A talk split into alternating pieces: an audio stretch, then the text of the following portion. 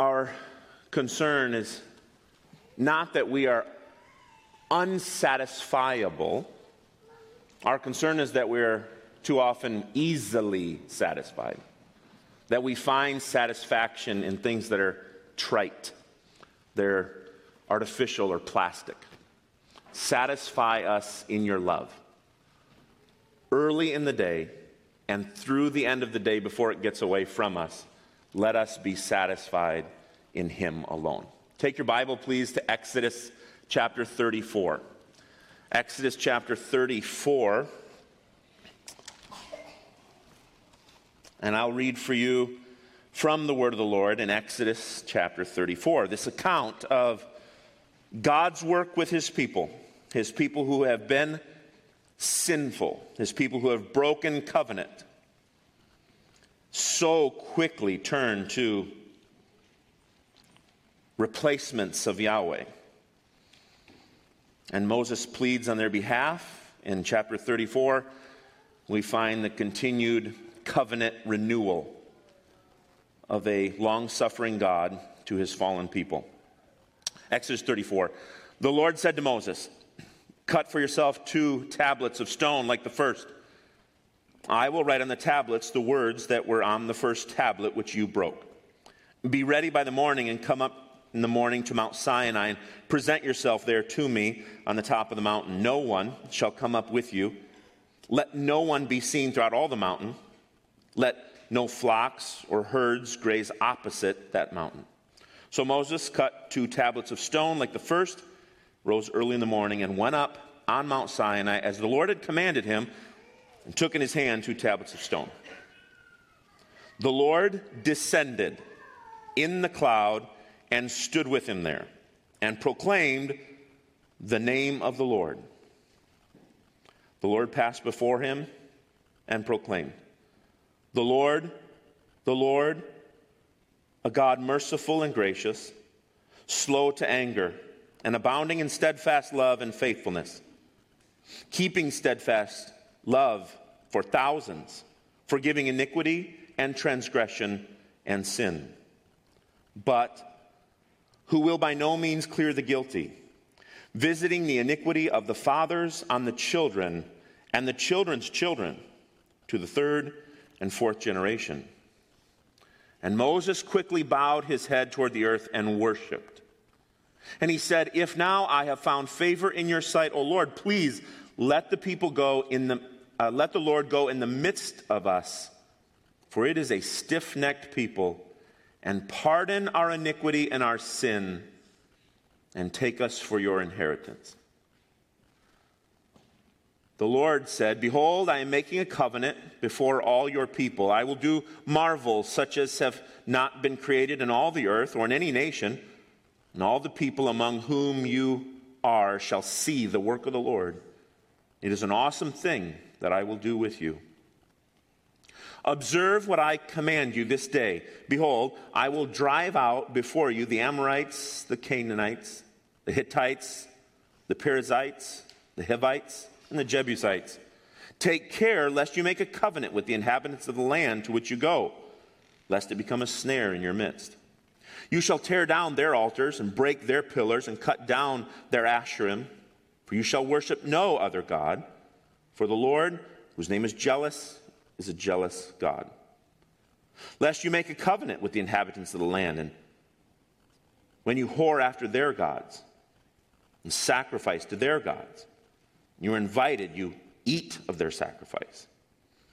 You take of their daughters and sons, and their daughters whore after their gods, and make your sons whore after their gods.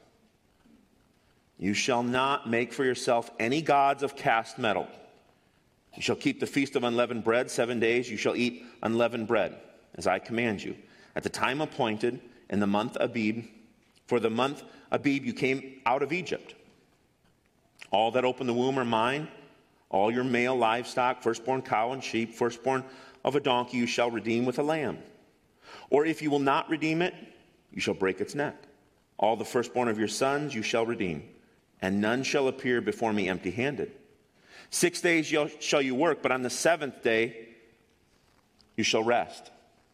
In plowing time and in harvest, you shall rest. You shall observe the feast of weeks, the feast of wheat harvest, the feast of ingathering at the end at the year's end. Three times in the year shall all your males appear before the Lord God, the God of Israel. For I will cast out nations before you and enlarge your borders. No one shall covet your land. When you go up to appear before the Lord your God three times in the year. You shall not offer the blood of my sacrifice with anything leavened, or let the sacrifice of the feast of the Passover remain until the morning. The best of the first fruits of your ground you shall bring to the house of the Lord your God. You shall not boil a young goat in its mother's milk. The Lord said to Moses, Write these words, for in accordance with these words I have made a covenant with you and with Israel. So he was there with the Lord 40 days and 40 nights he neither ate bread nor drank water. He wrote on the tablets the words of the covenant, the Ten Commandments. When Moses came down from Mount Sinai with the two tablets of the testimony in his hand, he came down from the mountain. Moses did not know that the skin of his face shone because he had been talking to God. Aaron and all the people of Israel saw Moses, and behold, the skin of his face shone, and they were afraid to come near him. Moses called to them, and Aaron and all the leaders of the congregation returned to him, and Moses talked with them. Afterward, all the people of Israel came near. He commanded them all that the Lord had spoken with him in Mount Sinai. When Moses had finished speaking with them, he put a veil over his face. Whenever Moses went in before the Lord to speak with him, he would remove the veil until he came out. When he came out, he told the people of Israel, what he was commanded, and the people of Israel would see the face of Moses, that the skin of Moses' face was shining. And Moses would put a veil over his face again until he went in and spoke with the Lord. This is the Word of God. We pray that He adds His blessing to its reading. You can be seated, and children uh, who are of age, you can be dismissed to Children's Church. Before I uh, start the sermon this morning, I, I simply want to express a thankfulness a thankfulness for our church elders. Uh, they gave themselves the last two days to getting away to a planning and prayer getaway. A friend of the church uh, gave us um, some lodging, a vacation home up north, and we were able to go up there and uh, spend significant time praying for you. I, wanna, I want you to know that in our about 36 hours together, praying for you was a big part of that time together uh, in the busyness of administration of church, of leading the church, sometimes what gets pushed to the fringes, sadly, is dedicated time of praying for our church. And so they gave themselves to be together, to pray, to plan, to vision for discipleship opportunities in the future. And uh, I want to thank them and their families for giving of their time together so that they can serve our congregation. Uh, we pray that fruit comes out of that. One of the things we prayed for is the preaching of the word. So I want to do that now prayerfully. Uh, broken things. We have foster children in our home, and as I thought about broken things, I thought there's a lot of emotion in foster children, just a lot of emotion. It, maybe you've seen it and you're like, yep, that's a lot of emotion. Maybe you've heard about it, um, but it's a lot of emotion. And sometimes it just, like, you don't expect it and it happens. And a few weeks ago, uh, a foster son grabbed an electronic device and chucked it across the room in emotional hysteria. And it broke. It was one of my daughter's things, and it was broken. She came to me and she's like, This just happened. And so I worked at fixing it and putting it back together, and I, I think it's operational for the time being until there's more emotion. I think about how often things break. And they're not just stuff. Sometimes it's relationships. Sometimes it's friendships, it's coworkers, it's, it's marriages, and things break. But I, I'm reminded as I think about the reality of the fall and things breaking, I'm reminded that when we read in the final revelation of all of God's work, when Eden is restored and God is with his people, the declaration is Behold, I make all things new. And as I come to Exodus 34, I, I can't help but think about that. I think about the people who have broken the law. I think about Moses in, in anger over sin, breaking the tablets, which, by the way, I would just guard you from assuming that somehow Moses is held in contempt because he did that. I, I think there's a righteous indignation, similar to when Christ flips the tables. I, am just hesitant to throw Moses under the bus, like, oh, he's got an anger problem. I, don't, I, don't know, I don't know if that's true in the text. Maybe, maybe you've seen it that way before. But it's broken. And God, in long suffering, faithful, covenant love, is going to make things new in Exodus 34. Maybe you noticed as I read, you thought, wow, that, is, is this a repeat? And there are some scholars who think that actually this is a mistaken duplicate of the last several chapters that we studied where God's giving his covenant. They think, well, did, did somehow a copy slip in here and we're just reading something from before? In restating the covenant, it sounds similar, but we can tell pretty clearly from this text and from Deuteronomy that God, in fact, is renewing the covenant. So as we come to this text about God making this new, there's a reoccurring revelation in the Bible that God does take what's broken and make it new. The people have broken their covenant relationship, chapter 32 through 34. They have turned to, maybe the word I would use is they turned quickly to other representations for their hope. You remember two weeks ago, I said, I think we need to be careful that this fashioning of a golden bull is not necessarily blatant old Egypt idolatry, but it's rather, oh, we're afraid that we won't be taken care of. We don't see Moses, we can't see God. So, can we make something we can see that we can be confident in? That, that makes their rebellion much more familiar to me. How often I look to things that I can see and touch that I can trust in. So, in this chapter, covers the giving of a new stone tablet, the renewing of the covenant, and a new appearance on Moses' face. So, that's what we want to see. Three things broken, three things made new. Let's get right to them. The first one the new tablets, I would say we can see this in the first section, which is Exodus 34, 1 through 9. God tells Moses to cut two new tablets of stone. Moses does that. In verses 5 through 9, it seems clear that the people needed most a new view of God. Not just more law, right?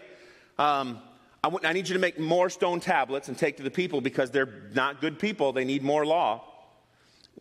I hope that what you see here is not just in these first nine verses, God says, All right, the tablets are broken. Let's write some new ones. Let's send them to the people. This is how they will behave. What I want you to understand from these nine verses is that God does not put regenerating confidence in the law. The law does not make us new. In fact, if you remember, we have three uses of the law.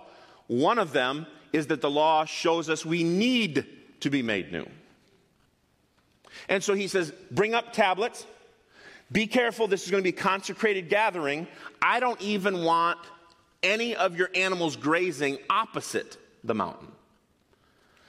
And then the Bible says that the Lord comes down in the smoke on the top of the mountain and does what Moses had asked for in chapter 33. In chapter 33, as Josh preached last week, in verses 21 through 23, Yahweh had been asked to pass in front of Moses. Show me that you will be with us.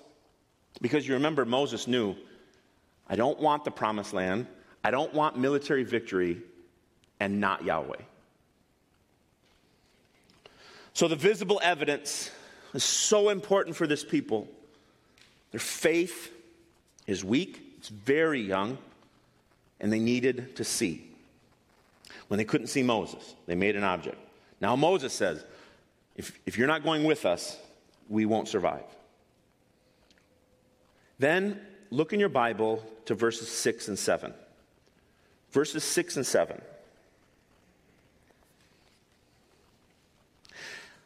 I, am going to state it this way. I told Jay this week, we were talking about this text, and I said, I think I could preach verse 6 and 7. And he said, Why don't you just do that? And I said, I'm not sure it's the best form of teaching for me to stop here too long on parts that my preaching style just wants to sit in. That's verse 6 and 7. I would say, though, that these two verses are absolutely indispensable if you hope to have true understanding of God and what He's doing. I think these two verses are irreplaceable if you are trying to comprehend what is broken and how it can be made new. This declaration of God is so important to understanding what God's doing. I would compare it to this. If you're trying to understand these United States of America, I would contend you can't begin to understand these United States without first considering its declaration. So, these United States declare we hold these truths to be self evident that all men are created equal and are endowed with, uh, by their great Creator with certain inalienable rights. Among them are life, liberty, and the pursuit of happiness. In that revelation of who we see ourselves to be as a civil square, you understand a lot about America in that description. Everyone is equal. And they all have the right here to life, liberty, and the pursuit of happiness. Don't forget, that's how we introduce ourselves. Don't expect us to contradict that. And I think sometimes we do expect us to contradict that. That introductory statement is what we see in verse 6 and 7 of God. Verse 6 the Lord passed before him and proclaimed, Yahweh, Yahweh. What follows after the name is a verbal revelation of God's characteristics. I, have chosen to split verse 6 and 7 for you. I want to show you how in verse 6 we read a thorough description, word pictures of God as tender. In verse 7, a word picture of God as righteous. So these five attributes of tenderness meant to reassure Moses. Keep in mind, what Moses needed to hear was that Yahweh was a tender father. Because what was Moses asking? Are, are you out? We've been bad kids. Do you leave now? And God answers that question with a verbal revelation of himself. The Lord, the Lord. The first characteristic is relayed to Moses that God is compassionate. He genuinely cares about his people. Which, if you remember back, when Moses arrives with the elders, he says, The Lord has heard your cries. The people were thrilled. There is a God in heaven who knows we're hurting in slavery? The Lord is compassionate, He is gracious. He does those things people don't deserve. He is slow to anger. He is patient. His patience is abundant. He is abounding or great in steadfast love, the Hebrew word hesed. A study of this particular use in its context reminds us that this is a reliable loyalty of one member of a covenant relationship toward another member of a covenant relationship. God is great in covenant keeping love. Fifth, he is abounding in faithfulness. Whatever he says is correct, reliable, and can be counted on in life and death situations. God's promise can be counted on even to eternal life and death. That's important, isn't it?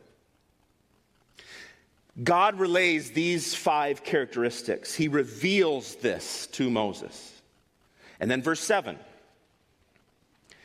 he relays four similar but increasingly distinct characteristics of God. Complementing.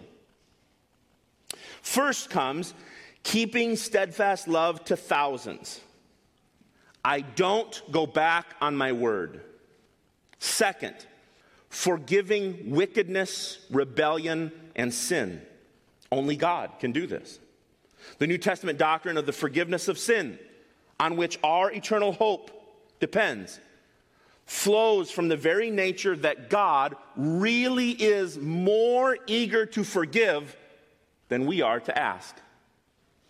When Jesus is looking out at Jerusalem, he says, Oh, Jerusalem, how often would I have gathered you into my protection if you would have just asked?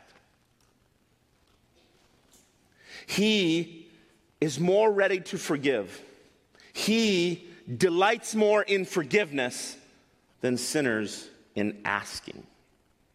Now, at this point, God issues what I think is a protective statement. He protects his name here. He guards against the accusation that he will somehow be an indifferent God towards sin, that he is somehow only loving, only gracious, only long suffering, only fatherly, and not also judging. And so we have the last two attributes. And they're introduced in Hebrew this way. In English, we read but, but in Hebrew, it would sound something like this. While at the same time, so those things are true tenderness, righteousness, and then expounding on that, God will not clear the guilty. You can rest assured in the righteousness of God, He never looks the other way and ignores guilt. Never. He is righteous. He visits the iniquity of the fathers on the children to the third and fourth generation. What, what does that mean? Does that mean that God's going to punish my great grandchildren for my sin? Not exactly. However, sin is a powerful influence. And what is being said here is that if I give myself to a particular sin and I am punished by God for that sin, my children don't get to say, whew, God took his anger out on them. I can go on doing that thing, and now there's some sort of statute of limitations, or I'm grandfathered in. My grandfather sinned, I'm grandfathered in. That is, that is being rejected here. God will deal righteously with the sin, even if it's repeated from one generation to the next. If He punished it in this generation and it reoccurs in this, He's faithful to punish it again. However, I do know that our sin does often infect our children and grandchildren. I read years ago, I thought about it as I was writing this sermon years ago. There's a book called Hole in Your Holiness. And I read a, a little quote about some of the things that we take lightly. And he said this If you take lightly your place in the church, you will shoot yourself in the foot. That's true, right? You will limp. You will limp. If you, in your Christian walk, regard your place in church as take it or leave it, be there or don't be there. Serve or don't serve. Care for each other or don't care for each other. You will limp. You will shoot yourself in the foot. He goes on to say in the quote, You shoot yourself in the foot, you shoot your children in the leg. Raise children in a home that thinks the church doesn't matter much. They might not just limp, they might be immobile. But you may shoot your grandchildren in the heart. They might not survive at all. our indifferences to things that matter. The balance here, his tenderness and his righteousness, the balance here is what Tozer calls holiness. I would suggest that you think about the possibility that holiness is not, in fact, an attribute of God. What I mean by that is holiness is not a specific attribute, but holiness is the way you say, all these attributes are wonderful together. Holy. These attributes of tenderness and righteousness describe the holiness of God. It passes before Moses. Now, here's the question What's your response to things like that? Like when I read those two verses, and you see Moses, he's tucked in, he's tucked in like this, this cleft and this divide in the rock. And God's afterglow passes before him, and his face burns. And, and he says, The Lord, the Lord, I am kind and gracious and fatherly, but I do not excuse the guilty. I will execute justice on the evildoer. What's your response to that? Moses' is found in verses 8 and 9. And I hope it's yours. Moses quickly bowed his head in verse 8 toward the earth and worshiped, and then cried out in prayer God, if this is you, then if you will show favor to me, please go in the midst of us. Don't leave us. Well, I'll give you a land and I've given you riches from Egypt, and I'll you'll, you'll, you'll have more children, you'll become a nation. No, no, no, that, that is not what we're asking for. Go with us because we are likely to sin again. We must have you there to pardon our iniquity and make us your own inheritance. Think about how crummy an inheritance that is. That's, that's really a raw deal. Moses says, Okay, God, God, if you like us, then make us your inheritance. I mean, if you're asking your parents or grandparents for an inheritance, you don't ask for people like this. Give me a group of people that are really disappointing. Give me cars that don't run and houses that are uninhabitable. You sure? Make us your inheritance, he says. But based on what we've just seen, this God does amazing things. And you know, sometimes that's the application of a sermon. What do you do when you hear stated from Scripture how awesome God is? Do you need to go do something? No. You need to behold God. You need to see, hear, and know Him in the person of Jesus Christ, and you need to bow your head in joyful delight of who He is. That's the application. That's what you need to do.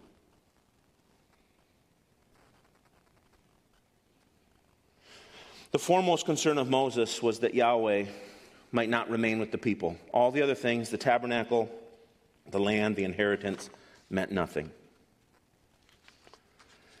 In the book, God is the gospel. The author writes, I, ho- I hope you'll hear this. This is important to me. So, therefore, I'm going to say, I hope you hear this. This is important to me. In the book, God is the gospel, the author writes, the gospel and its many precious blessings are not ultimately what make the good news good but means of seeing and savoring God Himself. Uh, end quote. The reason that quote matters for us is because God has already said in chapter 33 you can have the land, you're not slaves anymore, you have possessions from Egypt, you're gonna, you're gonna multiply, you're gonna become a significant people. All the enemies that are there, I'm gonna take care of that. Well, that's good news. It was not what Moses wants, and it's not what I want you to want. I don't want you ultimately to see the good news and say, wait, wait, wait, we don't go to hell. Well, sure. Wait, wait, wait, all these promises to us are guaranteed? Well, sure. I get to walk on streets of gold and live life forever? Well, yeah, I guess that's true. That's what you want? So, to renew the quote, the good news is means of seeing and savoring God. Forgiveness is good because it opens the way to enjoying God. Justification is good because it wins access to the presence and pleasure of God. Eternal life is good because it assures us everlasting delight in Christ in the presence of God. That's good news. God renews for Moses the tablets. But more than just saying, okay, these people need these 10 rules again.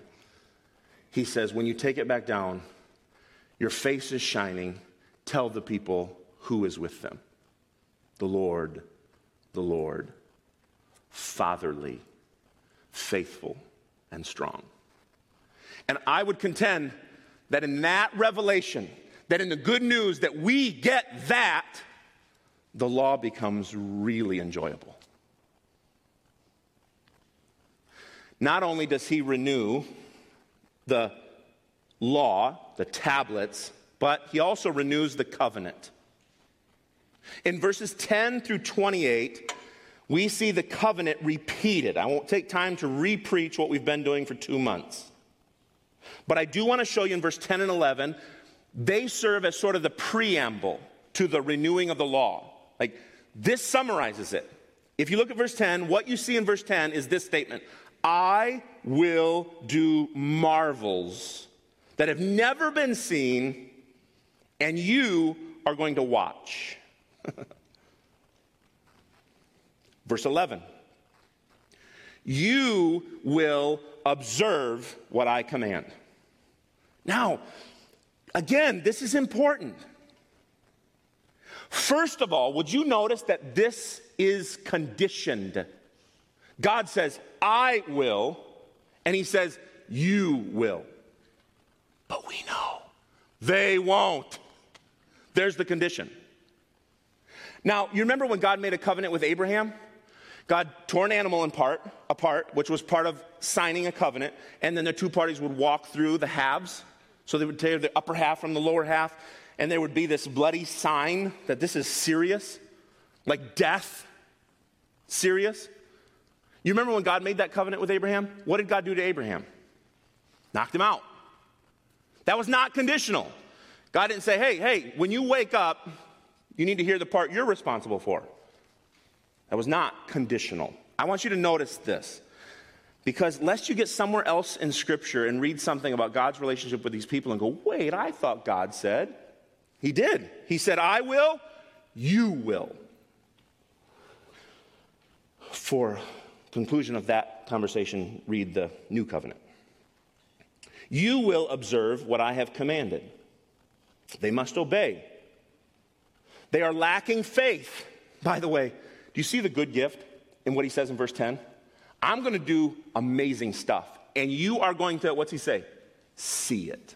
They have a problem with faith. They're struggling walking by faith. The evidence of things hoped for, or, uh, uh, no, no, I got the wrong part. Come on. Evidence of things not yet seen. What's the first part? Substance of things hoped for. Was that you? You're a good friend. Okay. The substance of things hoped for, the evidence of those not yet seen. They're struggling to walk by faith. God says, I'm going to do amazing things. You're going to see them. He's helpful in their lack of faith. Look at verses 12 through 26. These are the terms of the covenant. I'm going to go through them quickly. You cannot make a conflicting covenant. We're in covenant. You can't go promise conflicting things elsewhere. Look at verse 18 through 21. You must memorialize the covenant. Do that by the feast of unleavened bread. In verse 22, the feast of weeks, the first fruit of the wheat harvest, the feast of ingathering. Look at verse 23 and 24. Just so that you never forget that you belong to me, you must present yourself before me. Look at verse 25 and 26. Our fellowship must remain a consecrated fellowship and be distinct from commonality. Practice our fellowship together in particular ways. All of the things God is doing are done out of the twofold nature we read in verse 6 and 7. Twofold nature tenderness, righteousness, not conflicting, but balancing holiness. They all flow out of that twofold nature. Both of those aspects, tenderness and righteousness, are seen so clearly at the cross of Jesus Christ. The cross is either tender, loving adoption or it's righteous condemnation. In the context of renewing the covenant, the self revelation of God that we saw in those verses has an even deeper meaning, showing the wonder of God's grace to repeat the covenant. I mean, mom and dad, we don't do this. We don't do it well. We say things like, if I have to say it again, dot, dot, dot. And what we see here in a truly holy God, without fault or error, is he says, if you break it, I'll say it again.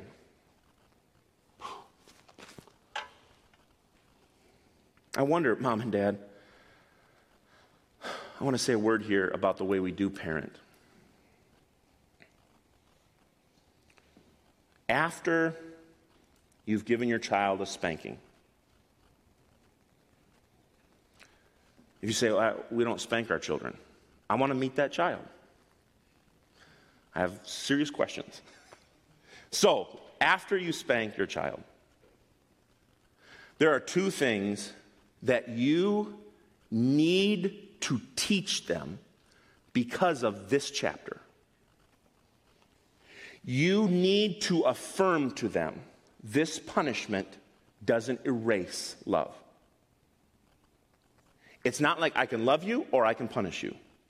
I love you and I'll punish you. And second, and most urgently, I want you to hear this, so I'm going to say, most urgently, after that punishment, you need to remind them this punishment is evangelistic, not moralistic. Parent, I hope you get that. I hope you get that, and I hope it stays on your heart for all the years of parenting. I'm not punishing you because I don't like the inconveniences of your misbehavior. That's terrible. Please don't do that. They're breaking stuff all over the place, all over the place deal with it. it's part of having children.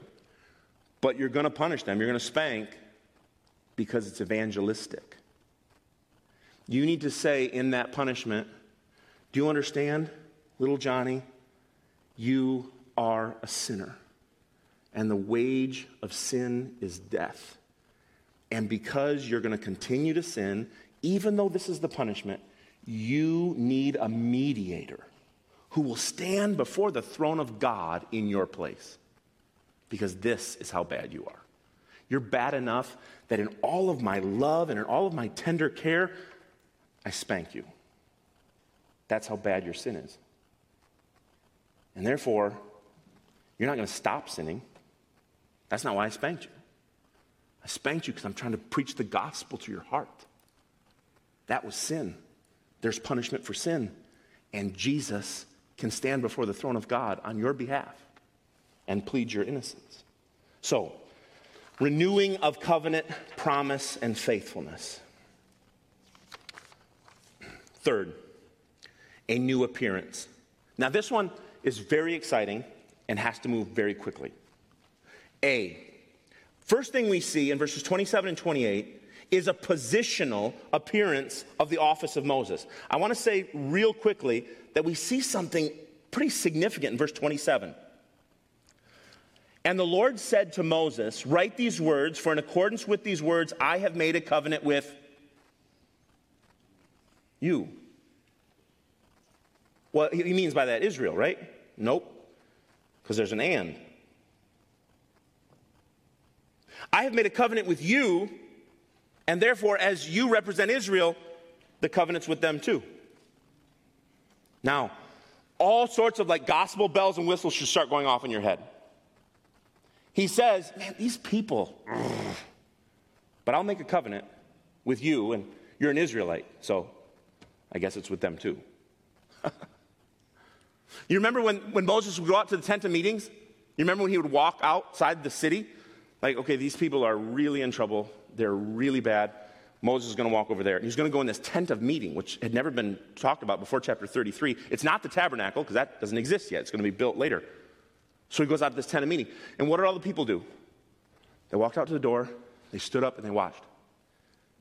He's going, as one of us, to go and meet with our God on our behalf. So God says, I will make a covenant with you, and therefore, it is a covenant with Israel. In this way, it is obvious to us, isn't it, that Moses is a foreshadow of Christ, our mediator. And then, in case you, in case you thought, well, Pastor, that's a real stretch, look at verse 27. And Moses is there with the Lord 40 days and 40 nights without food or drink. okay. What do we learn? Moses, first of all, is supernaturally sustained without food and water. Only God can do that. And then, secondly, this chapter must point our attention forward to something else. That is Jesus, our mediator. Jesus in the wilderness, engaged in spiritual battle, listen closely, our salvation hung in the balance while Jesus engaged in spiritual battle with Satan. If he lives righteously, he would die righteously in our place. And his living righteously and dying righteously could be credited to our account. So, yeah, Moses is exalted in this text. Moses is exalted in a position. He's the mediator. Wow, Moses going on. It, he's so exalted that other leaders of Israel get jealous. Well, why Moses? Why not us too? He was God's chosen mediator. He is exalted. But I want you to understand that when the Bible reveals things, it often reveals them from the lesser to the greater. It points us to something, and we're like, oh, I can understand that. Yeah, you can understand this? Well, watch. This is what it means. And that's what's happening with Moses the lesser to the greater. So, not only is that his position, but I want you to see his appearance. Verse 29 through 35. And I, I just have to, I have to say this really quickly. Look at verse 29. When Moses came down from the mountain with the two tablets of the testimony in his hand, he came down from the mountain, and Moses did not know that his skin on his face was shining and it's because he'd been talking with God. Aaron and all the people of Israel, what's the word? What's the word? Aaron and all the people of Israel saw. You know, they, they've got a problem, right? They've got all these questions and uncertainties. Is God really with us? How do we know He's here? And now, every time Moses walks by, look, oh, yeah, that's right, God is near to us. His face is shining because he talked with God. All the people saw it and were afraid. Every time when Moses went up to commune with God, his face would radiate, would shine. That radiance, though it initially frightened them, was designed to testify that God was with his people, and the mediator was the means with which he would fellowship.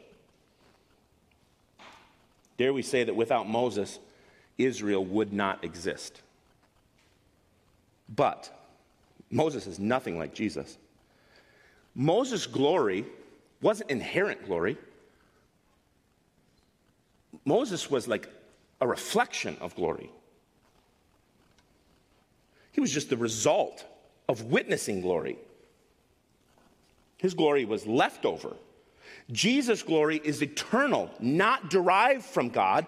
Jesus' glory is divine glory, such as the Father. Let's say that again. Jesus doesn't get glorified appearance because he met with God.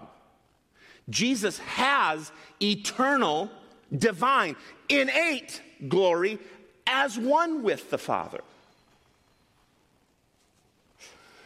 Hebrews 1 3. Jesus is the radiance of the glory of God, the exact imprint of his nature. He upholds the universe by the word of his power. After making purification of sin, he sat down at the right hand of the majesty on high. Paul picks up on this in 2 Corinthians 3. If, uh, if you have something to write on, or if you want to go to 2 Corinthians 3 uh, and just, just write a note, I want to say a lot more about 2 Corinthians 3, but I'm going to go through it quickly here. In verse 6, he has made us sufficient to be ministers of a new covenant. Okay? So Paul's picking up on, you remember back in Exodus when Moses' face was shining? There's something more, lesser to greater. Not of the letter, but of the spirit, we are now sufficient. For the letter, the law kills, but the spirit gives life. Now, if the ministry of death, carved in letters on stone, came with so much glory that Moses' face would shine, that Israel would gaze on him, will not our ministry of the Spirit of life produce even more glory? Yes. We all, with unveiled faces, beholding the glory of the Lord, are being transformed into the same image from one degree of glory to another. For this comes from the Lord who is the Spirit. all that stuff about Moses. He goes up there, he comes down there like, oh, your face. Yes, I've, I've talked to God. And we see in that Christ who comes to us in his earthly ministry, all veiled, all that glory, looking kind of common in his appearance. But his is a much better ministry and we bear the sign of his ministry. Matthew 5 14. Jesus says, You are the light of the world. Like a city up on a hill that you can't hide, or a candle that you light and don't put a basket over it. Let your lighted countenance appear before men that they would glorify God. You understand what this means? This means that we have the ministry of the Spirit of life. We go and commune and fellowship and speak with God. When we leave that and go back to the places we are from, our countenance should shine as a testimony God is present. I wonder if you read this account and you think, Boy, it must have been a powerful reminder that God was real when Moses came down and his face was glowing. But I wonder if you likewise think does regeneration, does the ministry of the Spirit from deadness to life produce such a transformation in me that my neighbors or my church or my coworkers go, God must be real?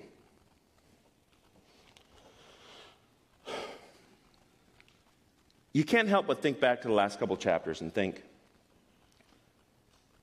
they really broke that.